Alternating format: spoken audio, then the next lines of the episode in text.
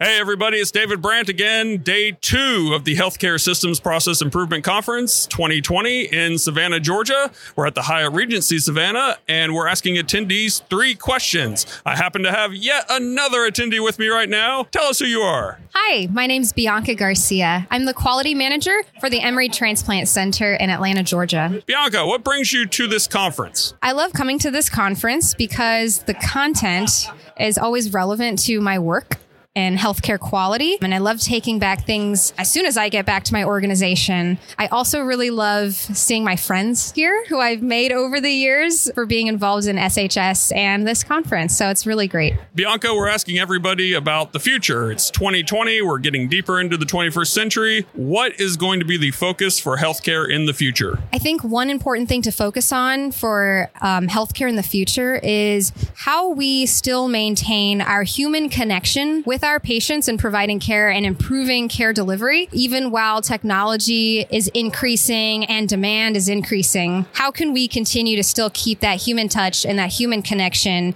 um, which can easily get lost sometimes with increasing technology? Bonus question for Bianca How many conferences is this for you now? I don't know. I've been a part of IISE and SHS for the last 10 years now. So I've been to a bunch of conferences over the years. I can't give you the exact number. Well, I have a feeling we'll make it 11 next year. Bianca, thank you so much for joining us. We hope this has been a great conference. Thank you. I'm so glad to be here.